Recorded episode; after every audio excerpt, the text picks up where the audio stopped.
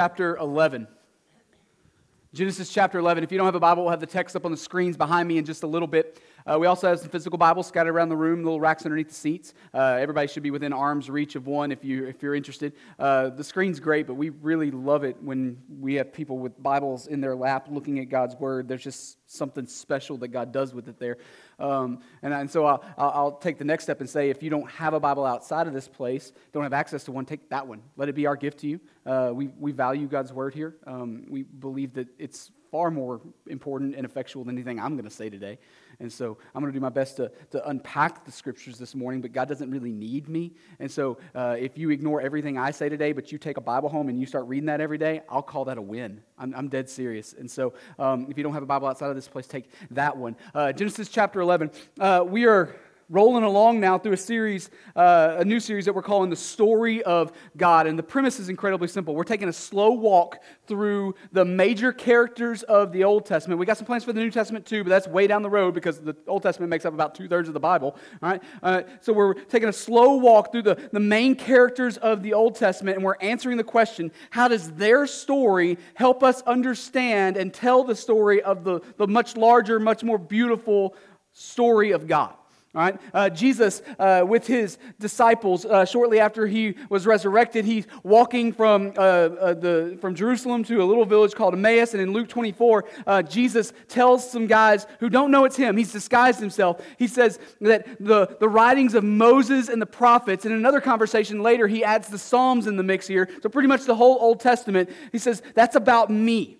And if you had read it correctly and believed everything that was there, you wouldn't be surprised by everything that's been going on the last couple of days. Right? That the whole Old Testament is about me. And so it doesn't mean that those stories aren't uh, don't exist on their own. There aren't things to grab from them on their own. But if we read them correctly, we walk away from those stories loving and understanding Jesus better. Right? That the aim of those stories, the reason why God hands them down to us is not for some moralized lesson of be brave, be this, be that, don't do this. It's to fall more deeply in love and more fully understand who our God is. That's Jesus' point in Luke 24. He also makes that point in John chapter 5 in another conversation.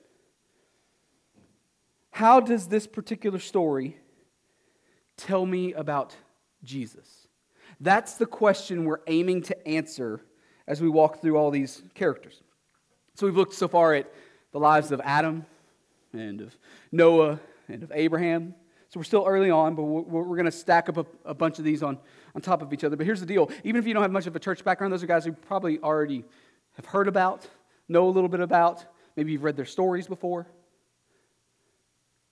Today, I want to look at a story of a lady that doesn't normally make the Mount Rushmore of the character list. Doesn't make it into the hall of heroes that we usually accumulate for our, our kids' Bible stories and that kind of thing. Sarah. And because it's Mother's Day, Sarah may just slot in perfect. But don't worry, this won't be force fed. Because Sarah's story, in the context of what we're aiming at answering, is actually really valuable to us. So, you ready to jump into it? We've been saying that for the last few weeks, we've got uh, a big question in front of us, but we can make that question simpler by answering four smaller questions, right? Do you remember what those questions were? You don't remember what those questions were. All right. How was this person raised up? What made this person a seemingly bad choice? What did God do to redeem them? And how does this story preach the gospel? If we answer those four questions faithfully, if we answer those four questions successfully, I think we're left in a really good and actually easy place to answer the question of how does this story tell me about Jesus, okay? All right, so let's look at Sarah. Our girl's got a profile. All right, Sarai or Sarah? Why two names? Because God changes her name, right? She's born as Sarai. Later in her life, God changes her name to Sarah. A couple weeks ago, we looked at the life of Abraham, her, her husband, right? And so God changes his name. Uh, God changes her name at the exact same time in Genesis chapter 17, all right? But it happens super late in their lives. Like Sarah is 89, I think, at the time. And so she spends the majority of her life as Sarai. And most of what we're going to read this morning is calls her Sarai. You may be more familiar with the name Sarah, but Sarai is what you're going to hear more often because God changes her name way late in her life. All right? So, what else do we know about this girl? Just like Abraham, seriously old. Nicknamed the Laugher, the free woman of promise. The free woman of promise. All right, so let's get into our first question. How is this person raised up? Genesis chapter 11. Verse 27. Now, these are the generations of Terah. Terah fathered Abraham, Nahor, and Haran, and Haran fathered Lot. Haran died in the presence of his father Terah in the land of his kindred in Ur of the Chaldeans. And Abram and Nahor took wives. The name of Abram's wife was Sarai, and the name of Nahor's wife Milcah, the daughter of Haran, the father of Milcah and Iscah. Now Sarai was barren, she had no child. Terah took Abram his son, and Lot his son, uh, the son of Haran, his grandson, and Sarai his daughter in law, and his son Abram's wife, and they went forth together from Ur the Chaldeans to go into the land of Canaan. But when they came to Haran, they settled there. The days of Terah were 205 years, and Terah died in Haran chapter 12, verse 1. Now the Lord said to Abram, Go from your country and your kindred and your father's house to the land that I will show you, and I will make of you a great nation, and I will bless you and make your name great, so that you will be a blessing. Verse 3 I will bless those who bless you, and him who dishonors you I will curse, and in you all the families of the earth shall be blessed. So Abram went as the Lord had told him, and Lot went with him. Abram was 75 years old when he departed Haran, and Abram took Sarai his wife, and Lot his brother's son, and all their possessions, and they had gathered, and the people that they had acquired in Haran, and they set out to go to the land of Canaan. When, the, uh, when they came to the land of Canaan, Abram passed through the land uh, to the place at Shechem, to the oak of Moreh. At that time, the Canaanites were in the land. Verse 7 Then the Lord appeared to Abram and said, To your offspring I will give this land. So he built there an altar to the Lord, who had appeared to him. But uh, from there, he moved to the hill country on the east of Bethel and pitched his tent, with Bethel on the west and Ai on the east. And there he built an altar to the Lord and called upon the name of the Lord. And Abram journeyed on, still going toward the Negeb. Okay, so some of you all are probably like beginning to wonder, isn't this the exact same text we read two weeks ago when we talked about Abram? It is. the introduction of Abram, guess what? Is also the introduction of his wife Sarai, right? It's not that complicated. And just like a couple of weeks ago, what do we learn? Pretty much nothing. Right? We don't learn anything special about Sarah here. She doesn't come from some kind of special family. She's, we, we kind of get the genealogy here, but there's nothing special in the genealogy. She just kind of shows up. So Sarah's story doesn't start with any fanfare. God shows up and calls Abram her husband to leave what was comfortable and safe and instead follow him. And what does Sarai do? She goes with her husband. So Sarah's story doesn't start with some incredible story of God showing up to her.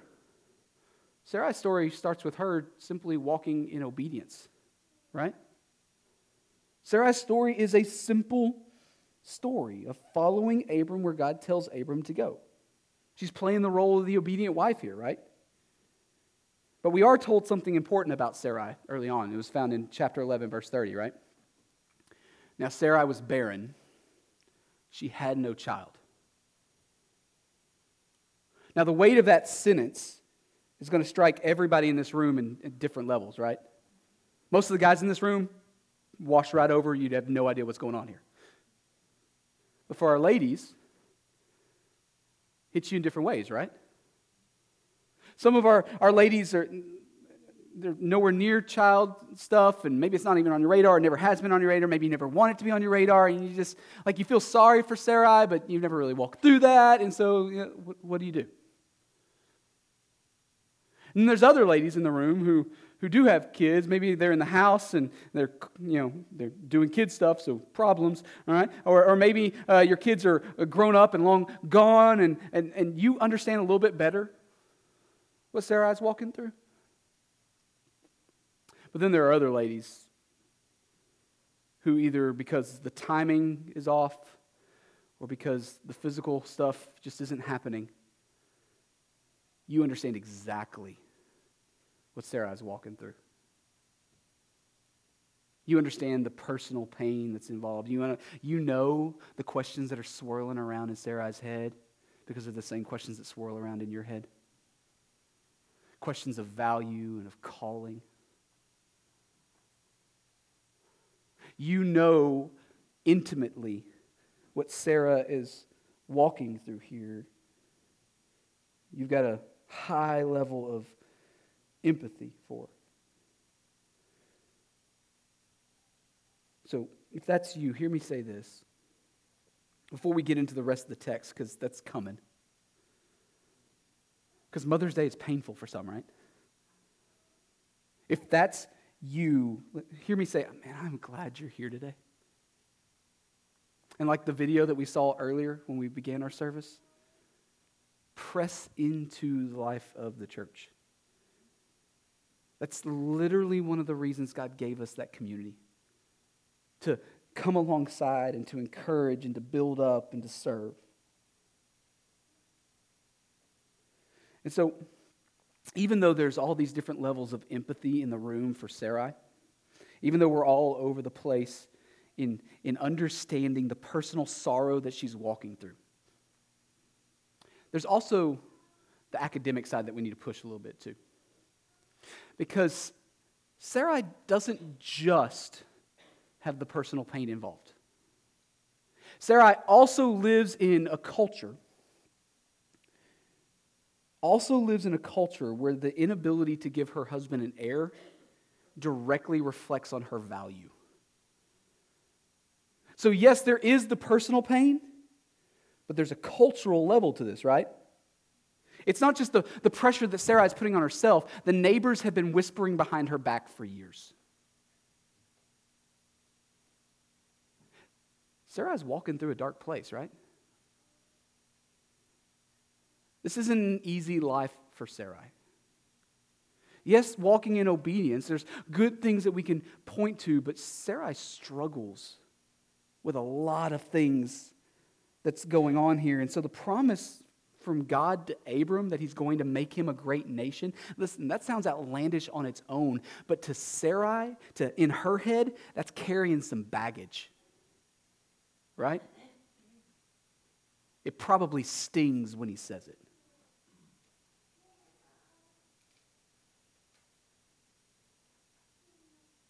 But even though Sarai has lived with barrenness for years, that doesn't mean that she hasn't had the opportunity to play the mom role. Did you catch that in the text?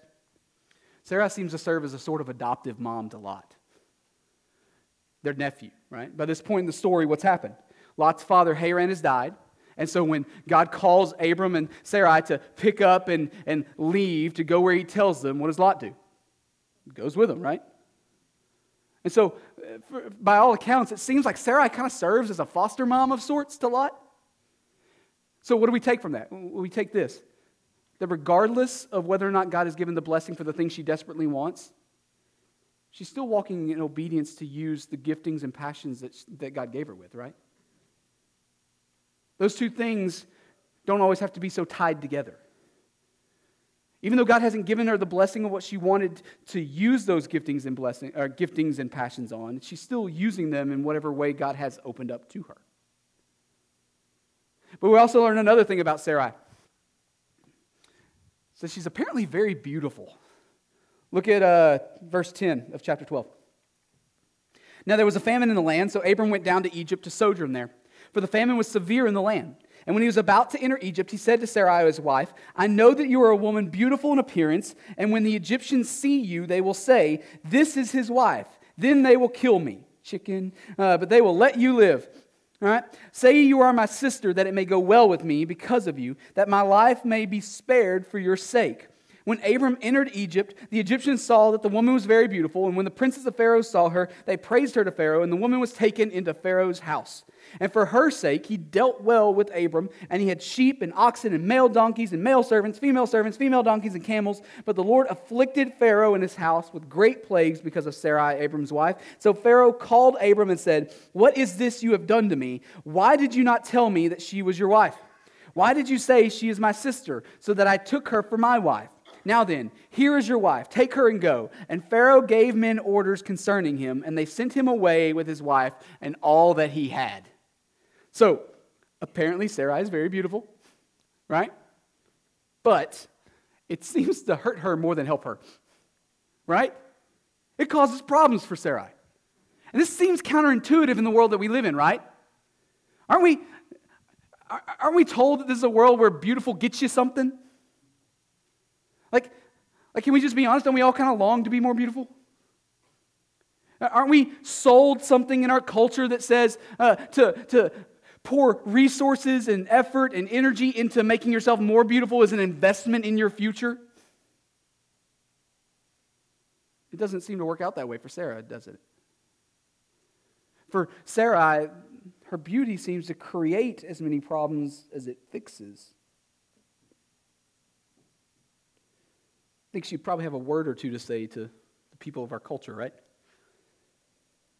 And then there's this whole mess that Abram does absolutely a poor job of protecting her, right? We talked about this a couple of weeks ago.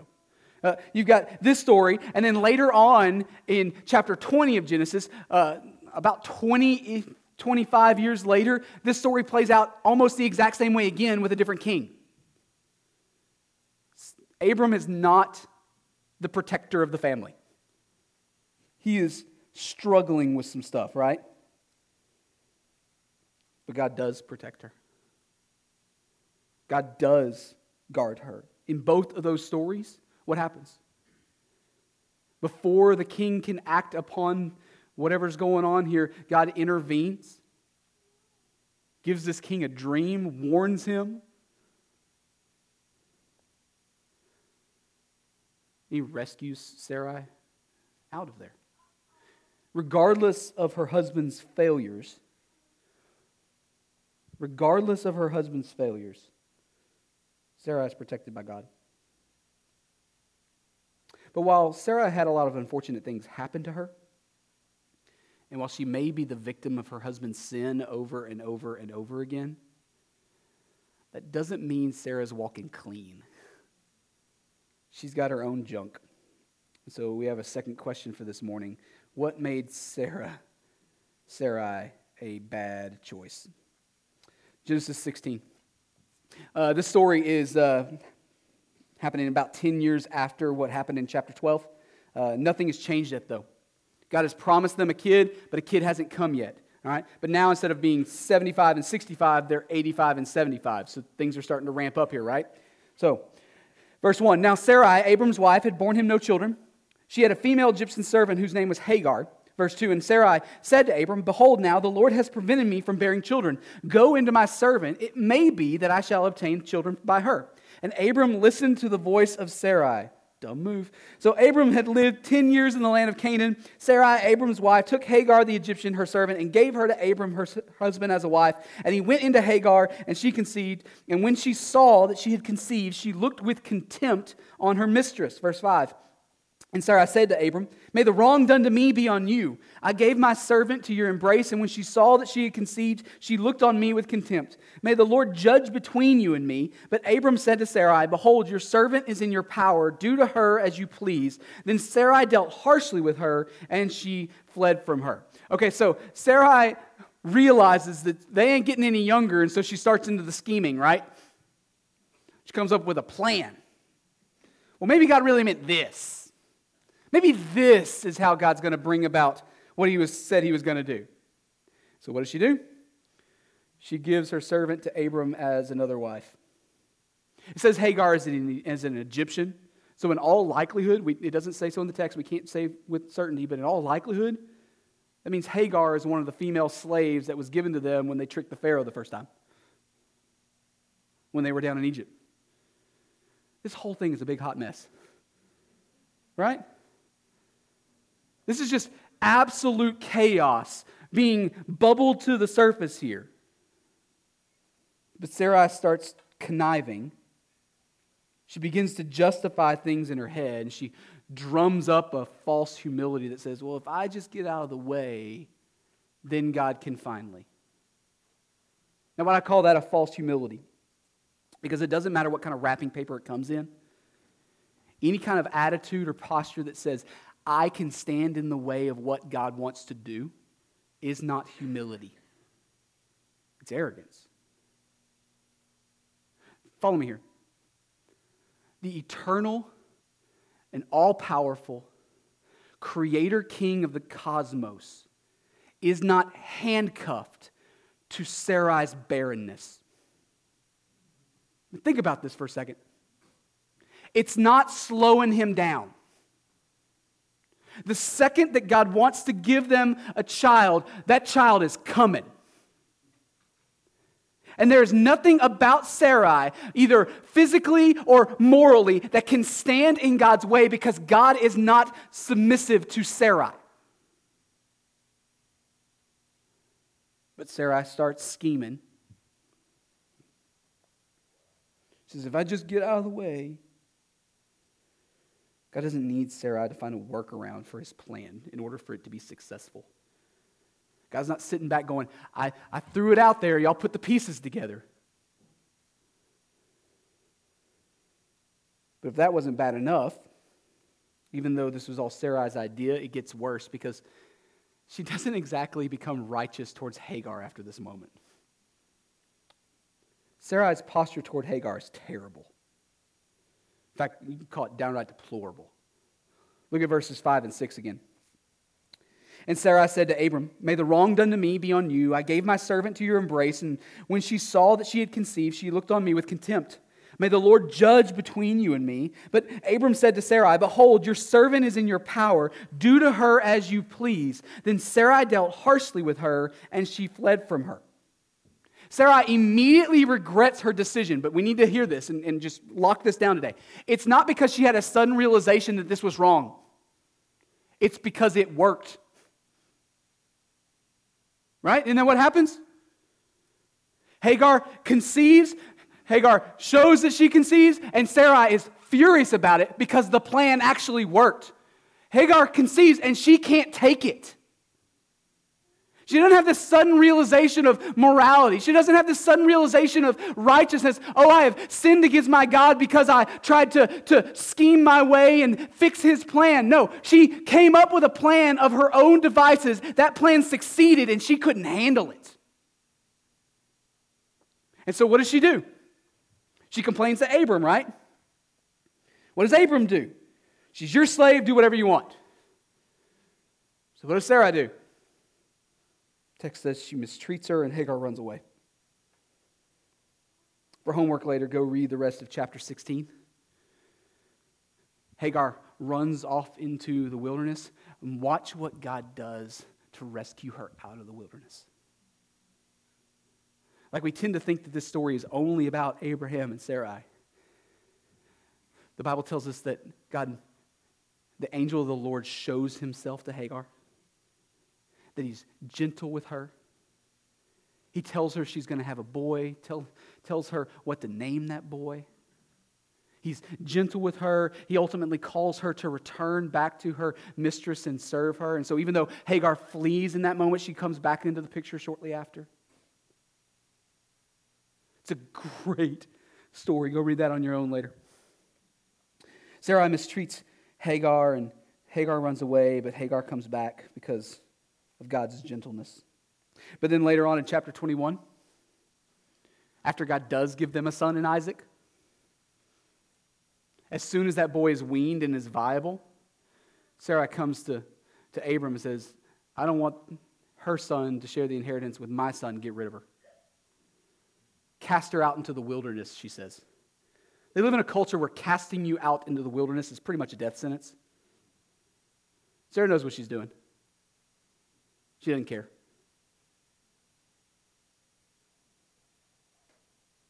And so, even though she has received the amazing blessing that God has been promising her for years, Sarah's attitude towards Hagar is about as unchristlike as they come.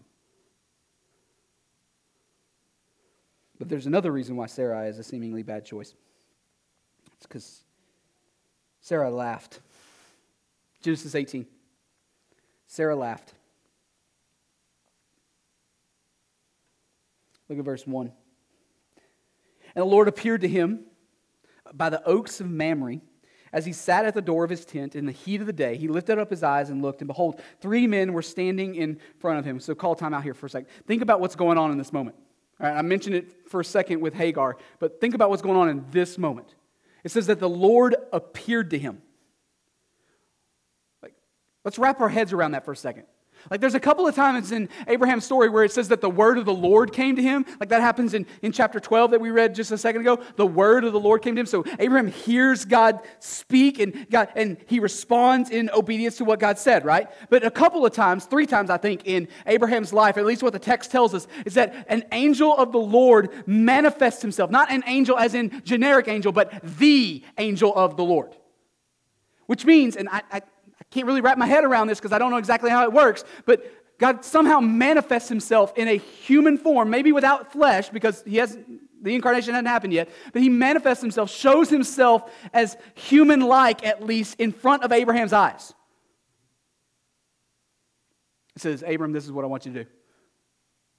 And so let's keep reading. He says, verse 1 And the Lord appeared to him by the oaks of Mamre. Uh, as he sat at the door of his tent in the heat of the day, he lifted up his eyes and looked, and behold, three men were standing in front of him. Uh, that three men that, that it talks about in chapter 19, it clarifies that that's God and two angels. So don't think Trinity there, but also true. All right. He lifted up his eyes and looked, and behold, three men were standing in front of him. Uh, when he saw them, he ran to, from the tent door to meet them and bowed himself to the earth and said, O Lord, if I have found favor in your sight, do not pass by your servant.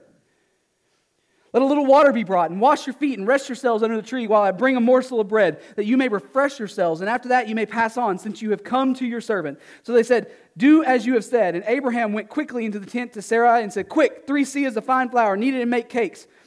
Then Abram ran to the herd and took a calf, tender and good, and gave it to the young man who prepared it quickly. Then he took curds and milk and the calf that he, that he had prepared, and he set it before them. And he stood by them under the tree while they ate. They said to him, Where is Sarah, your wife? And he said, She is in the tent. And the Lord said, I will surely return to you about this time next year, and Sarah, your wife, shall have a son. And Sarah was listening at the tent door behind him. Now, Abraham and Sarah were old, advanced in years. The way of woman had ceased to be with Sarah. So Sarah laughed to herself, saying, After I am worn out and my Lord is old, shall I have pleasure? And the Lord said to Abram, Why did Sarah laugh and say, Shall I indeed bear a child now that I'm old? Is anything too hard for the Lord?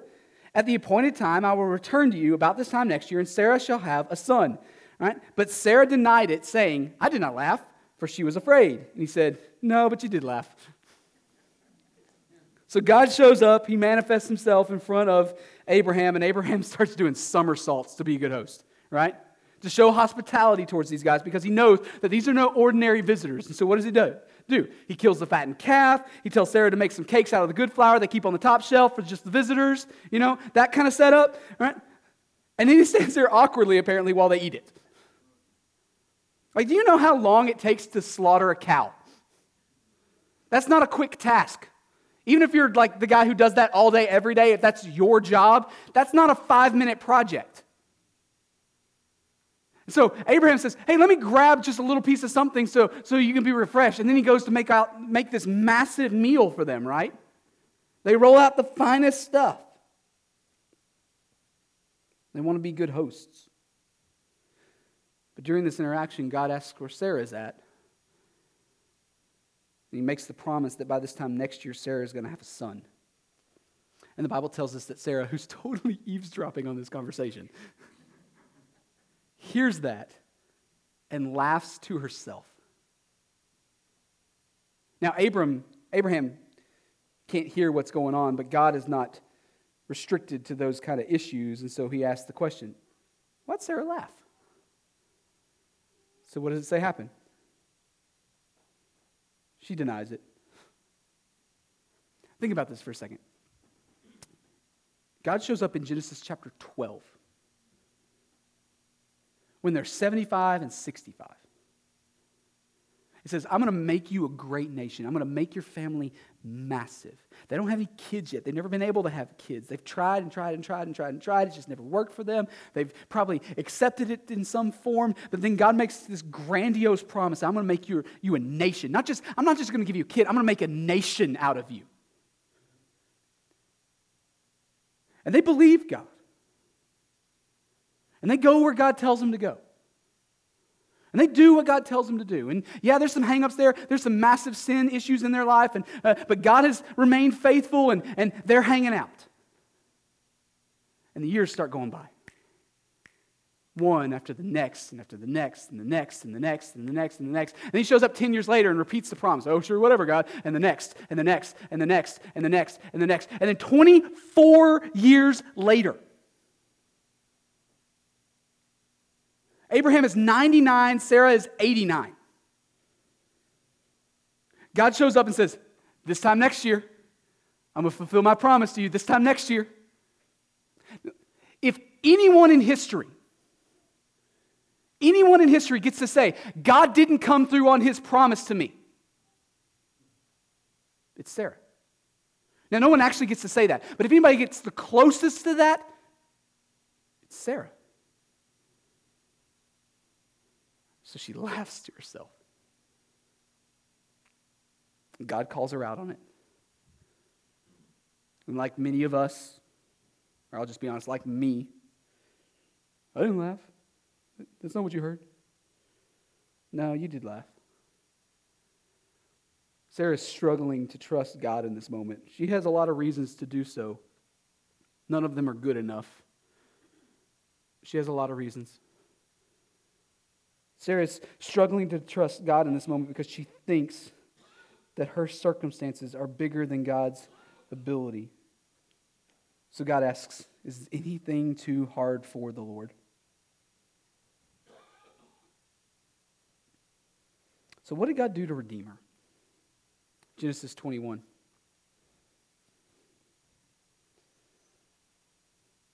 The Lord visited Sarah as he had said, and the Lord did to Sarah as he had promised. And Sarah conceived and bore Abraham a son in his old age at the time of which God had spoken to them. Abraham called the name of his son who was born to him, whom Sarah bore to him, Isaac. And Abraham circumcised his son Isaac when he was eight days old, as God had commanded him. Abraham was a 100 years old when his son Isaac was born to him. And Sarah said, God has made laughter for me. Everyone who hears will laugh over me. And she said, Who will have, who, excuse me, and she said, Who would have said to Abraham that Sarah would nurse children? Yet I have borne him a son in his old age. Okay, so how does God redeem her? We've, we've already seen a couple things. One, that God protected her from Abraham's stupidity over and over again, it seems. Two, God fulfilled his promises to Abraham and Sarah despite her failure to trust him. There's a third way God gives her a son in a culture where providing an heir is of the highest honor for a woman. Like we may read this story in our, in our modern times and go, well, that's nice. He, he, he let them have the child they so desperately wanted. Remember, value, cultural value and cachet is attached to this. He gives her a son. That line, everyone who hears will laugh over me. Yeah, it's tied back to the accusation of laughter earlier, but listen, she's not talking about mockingly. She's talking about in celebration. God blesses her at an extremely high level here. And so she's not just finally given a child, she's given a son, but she's not just finally given a son, she is given an heir in a culture that thinks that giving an heir is the end all be all of existence. But there's also a fourth way. Abraham honors her in her death. We don't have time to look at it this morning. Um, if you got time later, go check out Genesis 23. In that story, uh, Sarah has just passed away, and Abraham goes to the, the elders of the town to purchase a burial site, a cave. Right? Um, we need to remember that Abraham and Sarah are sojourners in the land, which means they don't actually own any land. God has given it to them, but that's just as a promise at the moment. They're, they're visitors in this place. And so Abraham travels to the elders who do own the land and, and goes to great lengths to, to purchase a cave. And, and here's what's so crazy about that this is in a culture where a shallow grave off the side of the road wouldn't have been seen as a disrespectful thing, it would have been okay. But Abraham goes to great lengths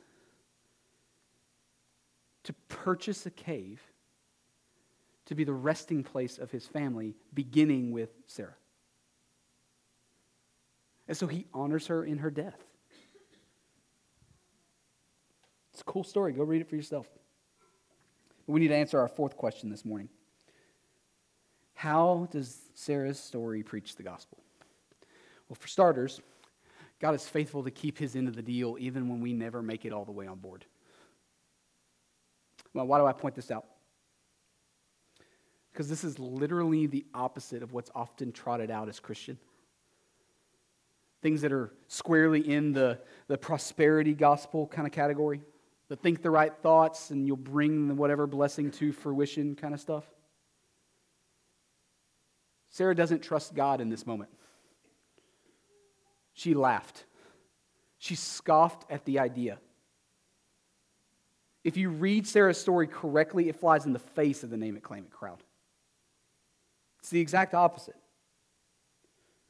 Why do I point this out? Because I've personally been in the room before when a preacher, and I use that term loosely, when a preacher has opened up this text and said God was just waiting for Abraham and Sarah to finally have enough of faith, and then they gave, he gave them a kid. Sarah doesn't trust God yet. Her story plays out. God gives the blessing before she trusts him. This isn't about Abraham and Sarah drumming up the right thoughts and drumming up the right kind of faith and drumming up the right kind of trust in God. This is the exact opposite of that story. God, in fact, God seems to wait too long on purpose. This isn't about Abraham and Sarah finally getting to the right place where their thoughts and their hearts were aligned. No, God seems to intentionally wait 25 years to give them a kid because he wanted the world to know how ludicrous he was working. This ain't on Abraham and Sarah. Watch what I'm doing, he says. And as the world goes, that'll never happen. Surely your God has failed you. God gets to go.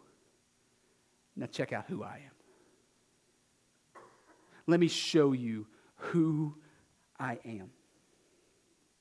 God is faithful to keep his end of the deal, even when we never make it all the way on board. There's a second way. There's a second way that Sarah's story preaches the gospel, and Paul helps us get there.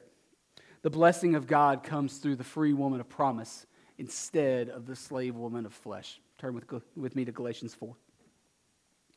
The Apostle Paul helps us figure this out. I said a couple of weeks ago uh, that Galatians is a letter written to a church in the first century that was struggling with a works based mentality that they were adding on to, lumping into the gospel. Like they, they rightly understood that you come to Jesus by faith, but they had this false belief that they were struggling with that in order to stay in God's good graces, you had to fulfill all the Jewish laws and customs. All right? All right and that, that meant everything in the Jewish laws and customs the dietary laws, the circumcision, all of the above. All right? And so uh, they, they had this struggle that, yeah, God accepted us, but if God really was going to be pleased with us, we needed to add all this other stuff in. Right? That's the context of the letter to the Galatians. And they had this group of people called the Judaizers that came in and said, Yeah, actually, you're right about that. And so uh, we're here. Jesus is great and all, but let's do all this other stuff too, and then God will be finally happy with you. And so Paul, who's really, really shy, writes them a letter says this Tell me, you who desire to be under the law, do you not listen to the law? For it is written that Abraham had two sons, one by a slave woman and one by a free woman. But the son of the slave was born according to the flesh, while the son of the free woman was born through promise.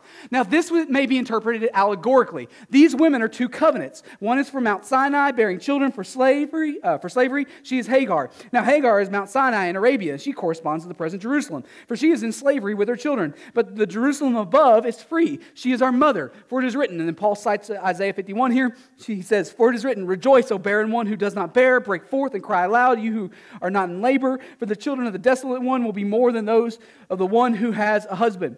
Now you, brothers, like Isaac, are children of promise. But just as that at that time he who was born according to the flesh persecuted him who was born according to the spirit, so also it is now. But what does the scripture say? Cast out the slave woman and her son, for the son of the slave woman shall not inherit with the son of the free woman. So, brothers, we are not children of the slave, but of the free woman. For freedom, Christ has set us free. Stand firm, therefore, and do not submit again to a yoke of slavery. Okay, so what in the world is going on there? It's kind of hard to wrap our heads around, right? Especially in the time that we got left. Let me give you the Cliffs Notes version. In the process of Paul telling these people that adding the law back to the gospel will never get you anywhere, that our man made, human level efforts to try to please God are actually going to complicate the matter here and cause some problems. In the process of Paul telling them that, he pulls out the story of Sarah and Hagar. He says, I got an allegory for you. I don't know if it's actually an allegory, but that's what he calls it. He says, I got an allegory for you. He picks up the story of Sarah and Hagar and he, and he uses it. And so think about it this for a second. How do we know, why do we know Hagar's name? Hagar doesn't come into this picture unless Sarah and Abraham start tinkering with God's plan here, right? We don't know who Hagar is unless they start trying to manipulate things and put things in their own order and critique and correct God's plan. They put forth a human level effort and try to meet God in the middle. How does that work out? Badly. The answer is badly. It was a failure before it even started because trying to help God is really just not trusting Him at all. Trying to help God is really just not trusting Him at all. Paul here says that obedience to the law is a lot like Hagar. Our man made effort will not get us there, it's a failure before it even starts. That's what Paul is using in that really convoluted allegory. The children of promise will not come through the slave woman. There's also a free woman in our story, right?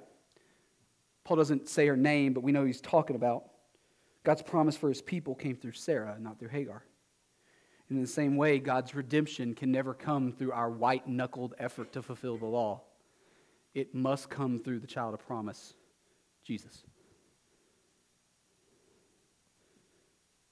The gospel is not now, nor has it ever been about cleaning yourself up to make yourself presentable to God, either at the beginning or anywhere in the middle.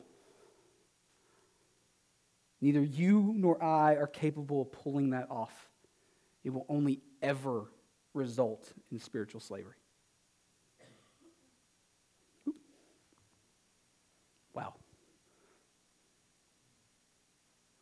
But Jesus came. He came to set spiritual slaves free.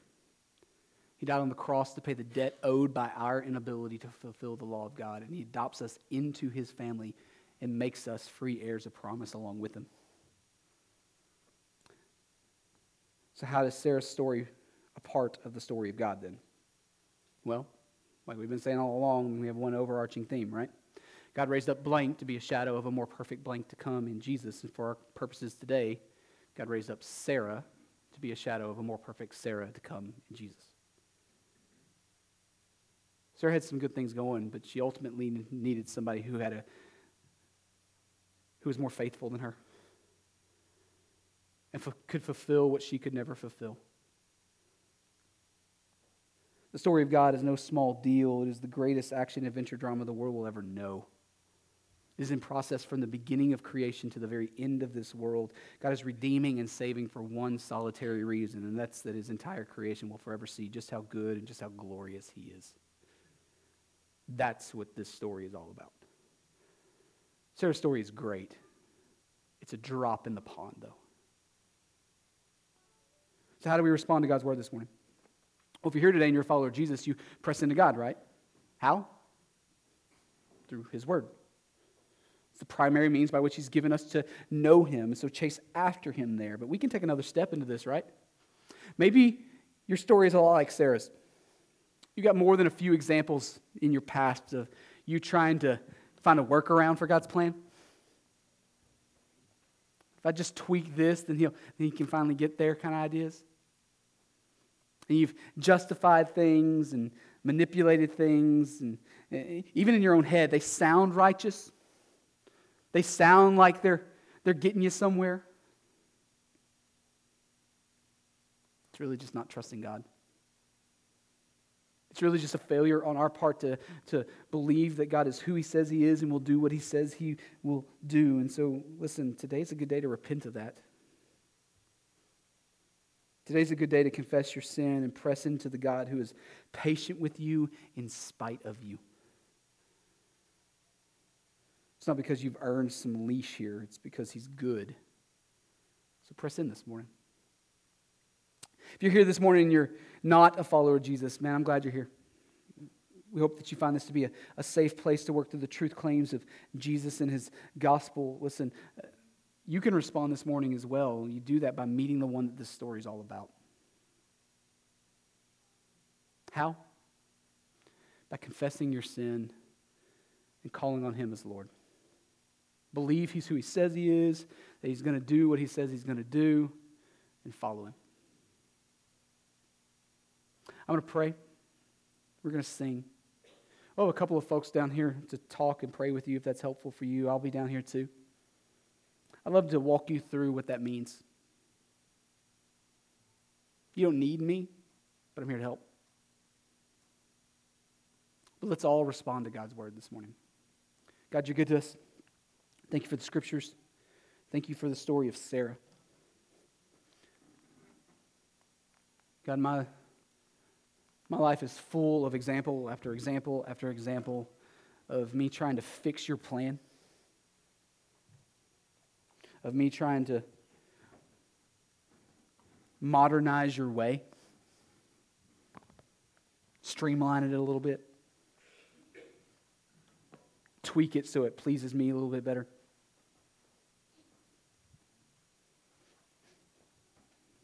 But God, when I'm honest, I know what that really means.